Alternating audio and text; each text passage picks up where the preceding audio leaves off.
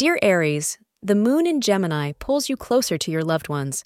Today is the most probable day for individuals who have family and friends living overseas to communicate with them. Invest in the cleanliness of your home since you never know when unexpected visitors will arrive. You could be asked to spend a vacation overseas as a thank you for your kindness. Keeping this in mind, be open to receiving visitors and you will be rewarded immediately. The hours of 3:15 p.m. to 5:15 p.m. are lucky for you. Today, the color lavender is your lucky color. Today, you will find problems cropping up with your partner over small issues. You also may not be able to live up to commitments you made, creating further friction. Social problems will really be the cause of a challenging day in many respects. Marriages taking place, particularly those that do not have the blessings of close family, may find themselves running into troubled water.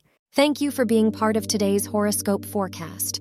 Your feedback is important for us to improve and provide better insights. If you found our show helpful, please consider rating it.